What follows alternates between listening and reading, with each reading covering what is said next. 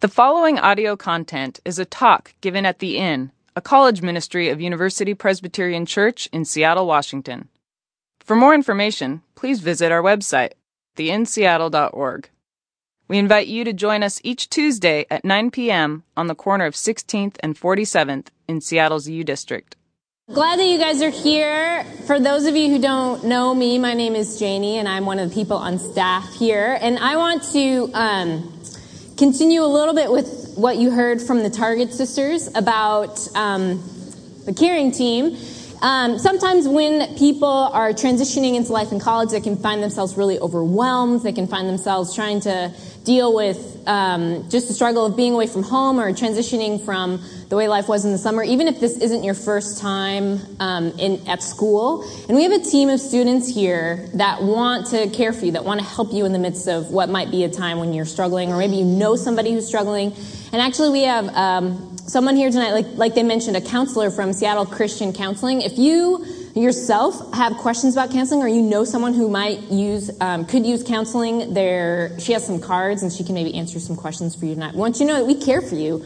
Want you to have what you need in order to get through what might be a, a difficult time or a struggle that you're going through. Um, so you can check out that table if you want to. On the side um, it's like you're it's not technically in the back it's on the side. It's like your salad dressing on the side. So uh, anyway like i said my name is janie and i'm the associate director here um, and Ryan, who's um, been up here a couple of times as well, he was up here with Jan earlier. He is the director, and Ryan and I we work really well together because we're total and complete opposites. And tonight I'm going to be talking about things that we have kind of we are provided for, things we have enough, and how in some ways we have things in abundance. And there's not a, a lot of things that Ryan and I share. In fact, we disagree all the time. Um, we we um, we come at things from different angles and there's not a lot of things that we have in common, but there's one thing that we both have in abundance, and that is hair. Right? Here's a picture. Yeah. God bless, God bless the 90s, right? So that was Ryan in 1994. He's got like four inches of hair on his head. And that was me in like 1992. That's a ridiculous amount of hair that I have on my head. Um, but that's definitely something that Ryan and I share in abundance is hair. And tonight, you can take that down now, Brian. Just want you to show, I just wanted to show you guys there's something that, that Ryan and I share a lot of. Um, and the 90s were a wonderful time to um, have great hairstyles. Um, and uh, tonight, like I said, we're going to be talking about uh, uh, having enough, having abundance. If you've been here this quarter, you know that we have been going through a series, How God's Story is Our Story, and we're looking at the Old Testament. We're looking at themes of the Old Testament. And we started by looking at the theme of promise that God makes to a man, Abraham. This is my really technical diagram of what happens. God makes a promise to Abraham, and God says, I'm going to bless you, Abraham, and you are going to have this huge family that is going to bless the world. And that's what happens. Abraham ends up with a bunch of, his family becomes huge and becomes the nation of Israel. They become the Israelites. So God's promise to Abraham. And then um, last week we looked at the theme of deliverance because the Israelites are enslaved in Egypt, um, and the Pharaoh has them enslaved, and they are delivered by God. They are led by Moses out of Egypt, and they're delivered from slavery. So these are the themes that are repeated over and over again throughout the Old Testament and New Testament: promise and deliverance and all the way up until the time of Jesus. Those are the two main themes of Jesus, right? Jesus is God's promise of rescue for the world. And Jesus, if we put our trust in him, will deliver us from what binds us from slavery. And tonight we're going to look at a third major theme that's repeated over and over, and that is the theme of provision. The God of the Israelites delivers them from slavery. Bless you.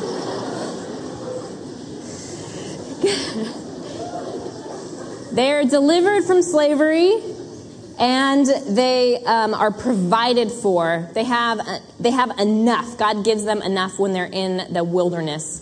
Um, that's another theme we're going to see throughout Scripture. I love how Jan talked about how valuable Scripture is for an entire lifetime. There are so many themes that will come to play in our lives. So, before we look at this theme, I want to stop a minute and pray. God, we are so grateful that you are a God of of promise, uh, a God of deliverance, a God of provision. And God, we want to see the ways in which you are at work in our lives. I pray that tonight, as we look at your word, that um, the words of my mouth, the meditation of all of our hearts would be acceptable. God, speak to us. Let us know that you're here.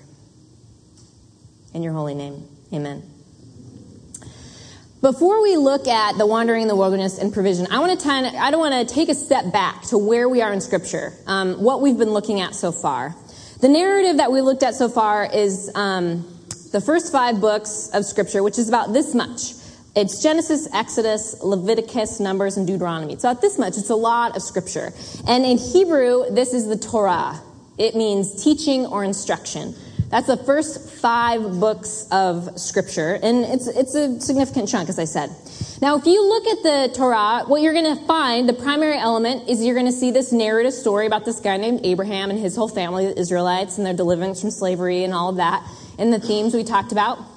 The other thing that you're going to see is a bunch of laws. Lists and lists and lists of laws. Over 600 laws, which is a lot. Now, I'm sure you're familiar with some of them, the Big Ten, right? The Ten Commandments. That's a part of the law that we're talking about. And as we look at these laws in 2013, a lot of it is, well, I don't really know why these are in here, right? They seem like wasted pages. If I need to know, like, how to, what should I do when my oxen falls in my neighbor's pit? Great, I'm going to look at scripture. Or if I need to know what ephah of gopher's wood is important to build a tabernacle. All right, I got it right here. That's really valuable. But there's a lot of things that we look at that, those things excluded. There's a lot of laws we look at and we're like, I don't really know how this applies to my life. But when they were written, the reason I want to talk about this is when they were written and to whom they were written, they were monumental. They were incredibly important for the Israelites. And here's why. A couple of things I want to point out. Because it takes a lot of pages of scripture. First of all, God was establishing this community to impact the world. That was the point of the Israelites. Um, the laws were put in place to teach them how do we live in the world. They've just spent a couple hundred years enslaved in Egypt, so they don't really know how to live as a community. And God wanted them to know how do you live as a loving, grace filled community that is going to be different than the world around you. Many of the cultures around them were, were a little bit crazy. To us, thou shalt not kill no brainer, right? Duh. That was not the case when the Israelites were wandering in the wilderness. Some of the surrounding cultures would regularly sacrifice their children. It was a common practice. So they needed to know what is a way to live that's according to God's way and what is a way to live that is not. An eye for an eye, right? We think, we hear that, eye for an eye, tooth for a tooth. That's in the Old Testament. We hear that and we're like, wow, that's pretty brutal. But comparatively, retribution at the time in most of the cultures was not an eye for an eye. If someone took out your eye, what you would do is up the stakes. You would go and whack off their arm or whatever would be above gouging out someone's eye. So an eye for an eye, although it seems crazy to us because we know the, the law that Jesus brought, it was actually grace filled in comparison to what Israel was surrounded with. God wanted to set them apart from many of the societies that were around them. He wanted them to be a people that were living in a way that had this healthy, loving respect for life and creation, which is not the way the most of the world was living at the time. When we, when we hear what Jesus says in the Sermon on the Mount, Jesus is upping the law again. He's, he's bringing more love and more grace into the law in order for us to live in a way that's even more loving toward the world around us. Second thing that you that we need to know about why do we have the law? Israel received promises from God. They were delivered from slavery from their God, and they were provided for from their God. And these laws were offering a pathway to live like God. Right? God was holy and they wanted to worship their God. They have all these purity laws in order to know how do I, how can we be holy in order to live like our God who's holy? And their God heard their cries when they were slaves. And what did their God do? Their God delivered them. Their God cares about the poor and the oppressed. And in any other culture around that time, the poor and the oppressed were on the outskirts. They were not cared for at all. And God told the Israelites, You care for the widow and the orphan. You care for the enslaved and the oppressed, for the foreigner in your midst. So the way that God was telling the Israelites to live, it was revolutionary. I mean, it was completely different from the world around them. Instead of casting out, they would receive and accept and love. Without it, the Israelites would have no idea how to bring God's blessings into the world. That's why the law matters. That's why it's important. And while the actual characteristics of the law, the way that they lived it out, might not speak to us in 2013, what does is that they are people who are living different amongst a bunch of a bunch amongst the culture around them that doesn't understand the way that they're living. Amongst the culture that does not make love and grace and acceptance a priority. Similar to what we have and what you guys are facing in your college lives. That's what the Israelites were experiencing. That's why we care about the law. Now, there's a lot more that can be said about the law and Jesus as the, as the fulfillment of the law in our lives. But I want us to know that we shouldn't just disregard it as not important to our lives as Christians. What I want us to remember is that it gives us a picture of the character of God. And it gives us a picture of a community that is trying to live differently and impact the world around it. That's the purpose of it. And when we, when we read scripture, we are going to hear about the law over and over and over again. It was incredibly important to Israel. And when we're trying to figure out how do we live our lives as Christians, we can remember there's another community um, that came before us that was trying to live different in a world um, that didn't want to receive it. And what the law tells Israel and tells us over and over is that God is God and we are not. God is God and we are not. God is a God of promise. God is a God of deliverance. God is a God of provision. So let's take a look of the narrative story, enter into the story of the Israelites um, and the provision that God provides. Provision that God provides. Provision that God offers. Um, so the Israelites are delivered from slavery in Egypt and they go into the wilderness. And in the wilderness, that's when they receive the law. That's when they're figuring out how do we do this? How do we live as a community?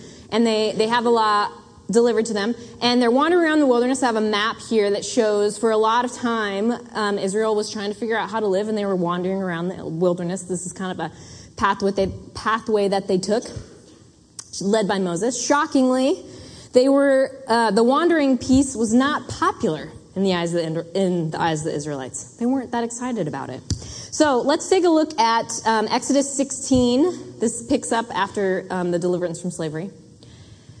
The whole Israelite community set out from Elim and came to the desert of Sin, which is between Elim and Sinai on the 15th day of the second month after they had come out of Egypt. In the desert, the whole community grumbled against Moses and Aaron. The Israelites said to them, If only we had died by the Lord's hand in Egypt. There we sat around pots of meat and ate all the food we wanted, but you have brought us out into this desert to starve, this entire assembly to death. This is perfect, right?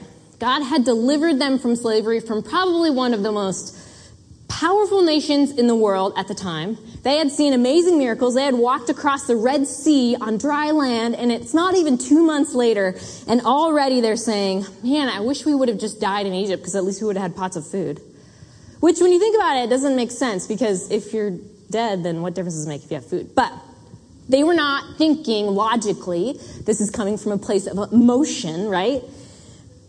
How quickly the trust turns to complaining when it doesn't look exactly like they think it should look. They would rather go back to slavery because of the security that it provides instead of the freedom that God offers. I think this sounds familiar. So often we find ourselves going back to old habits, the way we used to live in a former lifestyle because it's secure. At least it's something that we know. At least there's friends know that we can trust instead of relying on the freedom that God has for us because it's unknown, because we don't know what is in front of us. The Israelites had a hard time trusting provision. So here's God's response, starting in verse 11 of the same chapter. The Lord said to Moses, I have heard the grumbling of the Israelites. Tell them, At twilight you will eat meat, and in the morning you will be filled with bread. Then you will know that I am the Lord your God. That evening, quail came and covered the camp, and in the morning there was a layer of dew around the camp. When the dew was gone, thin flakes like frost on the ground appeared on the desert floor. When the Israelites saw it, they said to each other, What is it? For they did not know what it was. Moses said to them, It is the bread that the Lord has given you to eat. This is what the Lord has commanded. Each one is to gather as much as they need. Take an omer for each person you have in your tent. The Israelites did as they were told. Some gathered much, some little. And when they measured it by the omer, the one who gathered much did not have too much, and the one who gathered little did not have too little. Each one had gathered just as much as they needed. Then Moses said to them, No one is to keep any of it until morning. However, some of them paid no attention to Moses. Shocking. They kept part of it until morning, but it was full of maggots and began to smell. Yum. So Moses was angry with them. Each morning, everyone gathered as much as they needed, and when the sun grew hot, it melted away.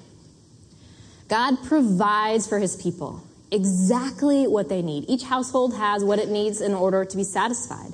When they try to make take more than they needed, when they got greedy, it wouldn't last. It was full of worms. God provides enough for the Israelites. In, in the difficult circumstances that they're in, even though they're wandering around the desert, God provides. God is a God who provides. God tells them, I got you. As we look at the story of God's provision for the Israelites, there's elements that are difficult to relate to, I think. I mean, um, we can all admit we are extremely privileged people. We never wonder where our next meal might be coming from. If we really look at our lives, we can see there is so much provision. We have so much provision in our lives, yet somehow we seem to focus on all the things that we think we need in order for our lives to be better. I need more. I need different. I need new. I need perfection. What God is trying to tell the Israelites is, I will provide and it will be enough.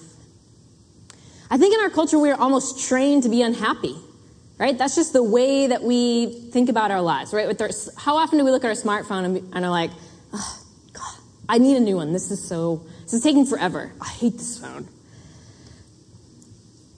If you ever just stop and listen to the way we talk, we always kind of seem to be one upping each other about how terrible our situation seems.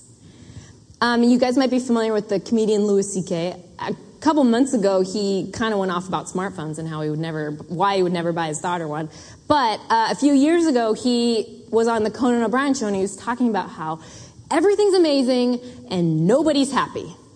Right? Everything's amazing and nobody's happy. And he talked specifically about plane flights and riding on a plane. So we have a clip of him um, talking about everything's amazing and nobody's happy.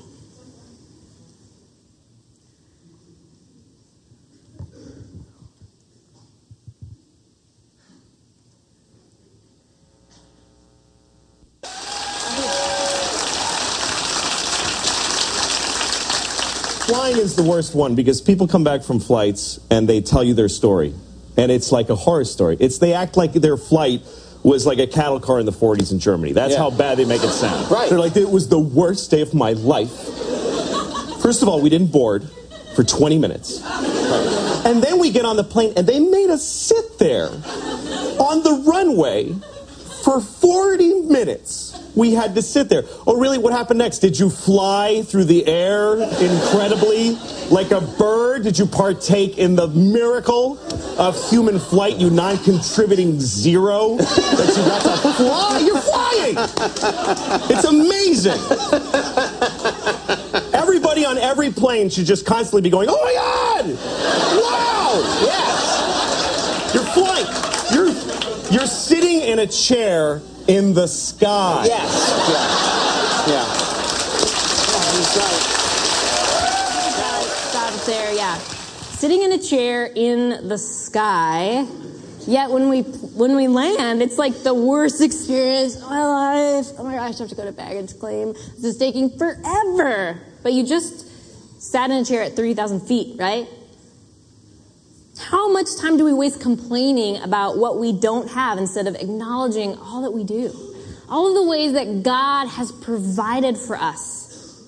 Unfortunately, most of the time, we do not live like people who have enough. We live as though there's scarcity, as though there is not enough to go around. And even if there is, we think it won't last. I hear students talk about this all the time with God's love. Think God's got enough love for him. God's got enough love for her. I don't think God's got enough love for me. Or it's not going to last. It's going to go away. What the Israelites lacked and what we lack is trust that God is going to provide. God's got us.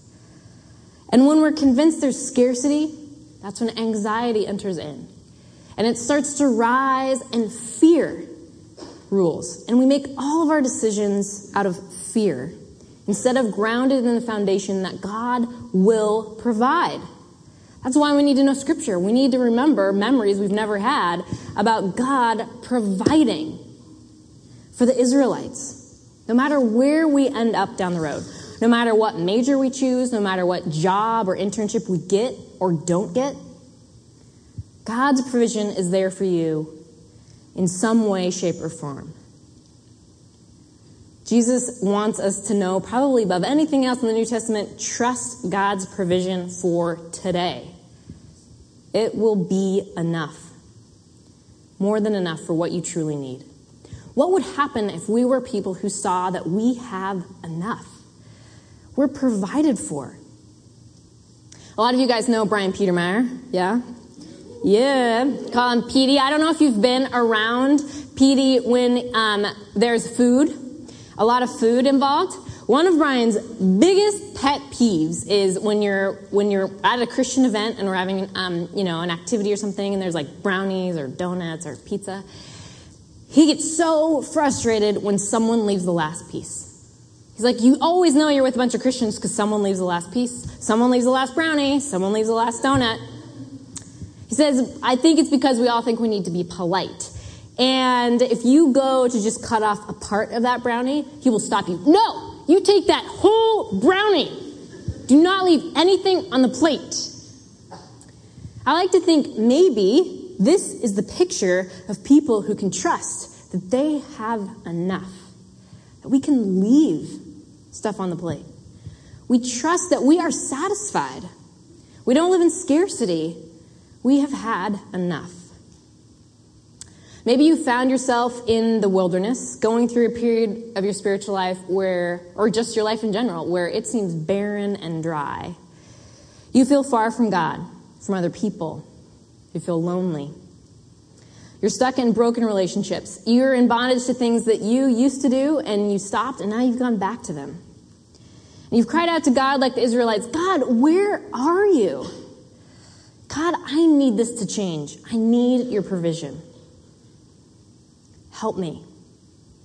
I've definitely had experiences in the wilderness, lots of times in my life and my spiritual life. And there are experiences where I have said, God, where are you? Why does my life look like this? When will you provide for me? And it sucks. Jan's still here. I should not have said that. It's awful. Being in the wilderness is the most miserable, lonely place to be. Someone much wiser than me said, if you find yourself in need of God's provision, it's only when you change what you're looking for that you actually might see God providing for you. When we shift our vision from what we expect it to look like, what we expect God's vision, to look like, to what God's vision might be, those are usually two completely different things. In Exodus, God fed the Israelites with bread from heaven, and the Israelites walked out, looked at it, and said, manna, which literally means, what is it? That's what it's called. What is it? The Israelites cried out to God in the wilderness, and He provided for them some, with something they have never seen before. Totally unexpected, that they would never recognize. But they trusted it, they ate it, and they lived. They thrived. We have to be careful not to turn away from something because it's different than what we expected. Because we wanted it to look different, we have to open our eyes to the vision that God might be providing for us in a way that we would have never noticed before.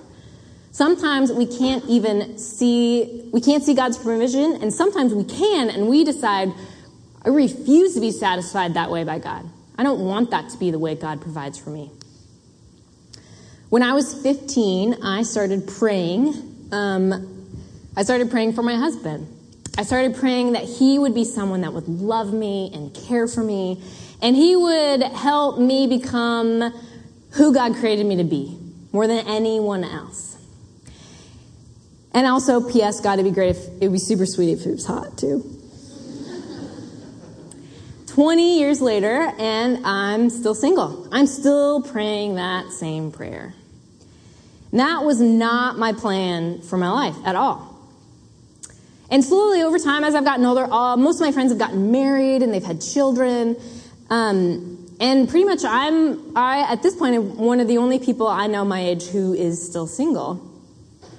And I don't mind being single. I don't want you to give the impression I'm like, oh, woe is me, it's awful. Instead of sending pictures of my family to people, I send pictures of myself sleeping late with lots of extra money. It's great. and I talk to my friends who are married, and I'm like, wow, I don't know if I would want to trade places with you. Marriage is probably not the answer to all of the things that I wanted it to be. But sometimes being married can be hard. Sometimes I'll meet with students who have just gone through a breakup and they'll say, Oh man, if I am not married by the time I'm 30, I think I want to die. I get it. Oh man, it's rough. There's one day a few years ago, it was about five years ago, and I still had a few single friends, and I remember getting a call on January 2nd from one of my friends. And that we've been friends for life, and she was so excited. She just got engaged. I was like, oh my gosh, I'm so excited for you, Cheryl. That's so great. Yes, I would love to participate in your wedding. And then a few hours later, I got a phone call from another friend. Oh my gosh, Jared, I'm so excited. You got engaged. Yes, I would love to participate in your wedding. Two friends the exact same day, and these are two of the last friends I had that I was single. That was that were also single. And I remember laying on my bed and the loneliness was overwhelming. I was totally overwhelmed, and I just like, God, where's my provision? And I don't know where it came from. I don't know if, if, some, if I read it somewhere or maybe God spoke to me audibly. The heavens opened up, but I remember what I heard was shift your vision. Shift your vision. Look around. And I had this narrow vision, right, of a husband would provide all these things. So I opened it up and I saw, I, over these 20 years, I've been so cared for. I've been so loved. I've been blessed with incredible relationships. I've had experiences living in different places around the U.S. I've traveled all over the world. I have been shaped by so many people who have all, who have all contributed to helping me be who God created me to be. I didn't need one person to make me who I am. But my vision for what that would look like was incredibly narrow until I opened it up and I saw, wow, God totally surprised me with provision that I never would have seen. So now, whenever being single gets me down, close my eyes and I take a deep breath, and then I go do pretty much whatever I want whenever I want to. how God chooses to satisfy our needs, how God chooses to provide for us is very different than what we expect all the time. We have to broaden the vision of where God's provision might be. If we, if we refuse to receive the amazing vision that God has for us, we are going to live anxious, unsatisfied, bitter, fear filled lives. God told the Israelites, I will provide for you. God wants us to know. God wants you to know. I am enough for you. I will provide for you. I got you. To close tonight, I want to give you a minute just to reflect, to pray. I have two questions that I want you to pray to God. I want you to tell God, where do you most need provision?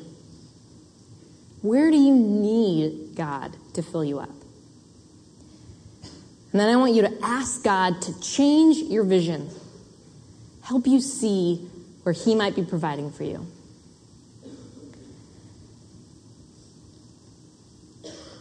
God, we ask that you would hear our prayers. We ask that you would change our vision. We ask that we, you would open our hearts to you.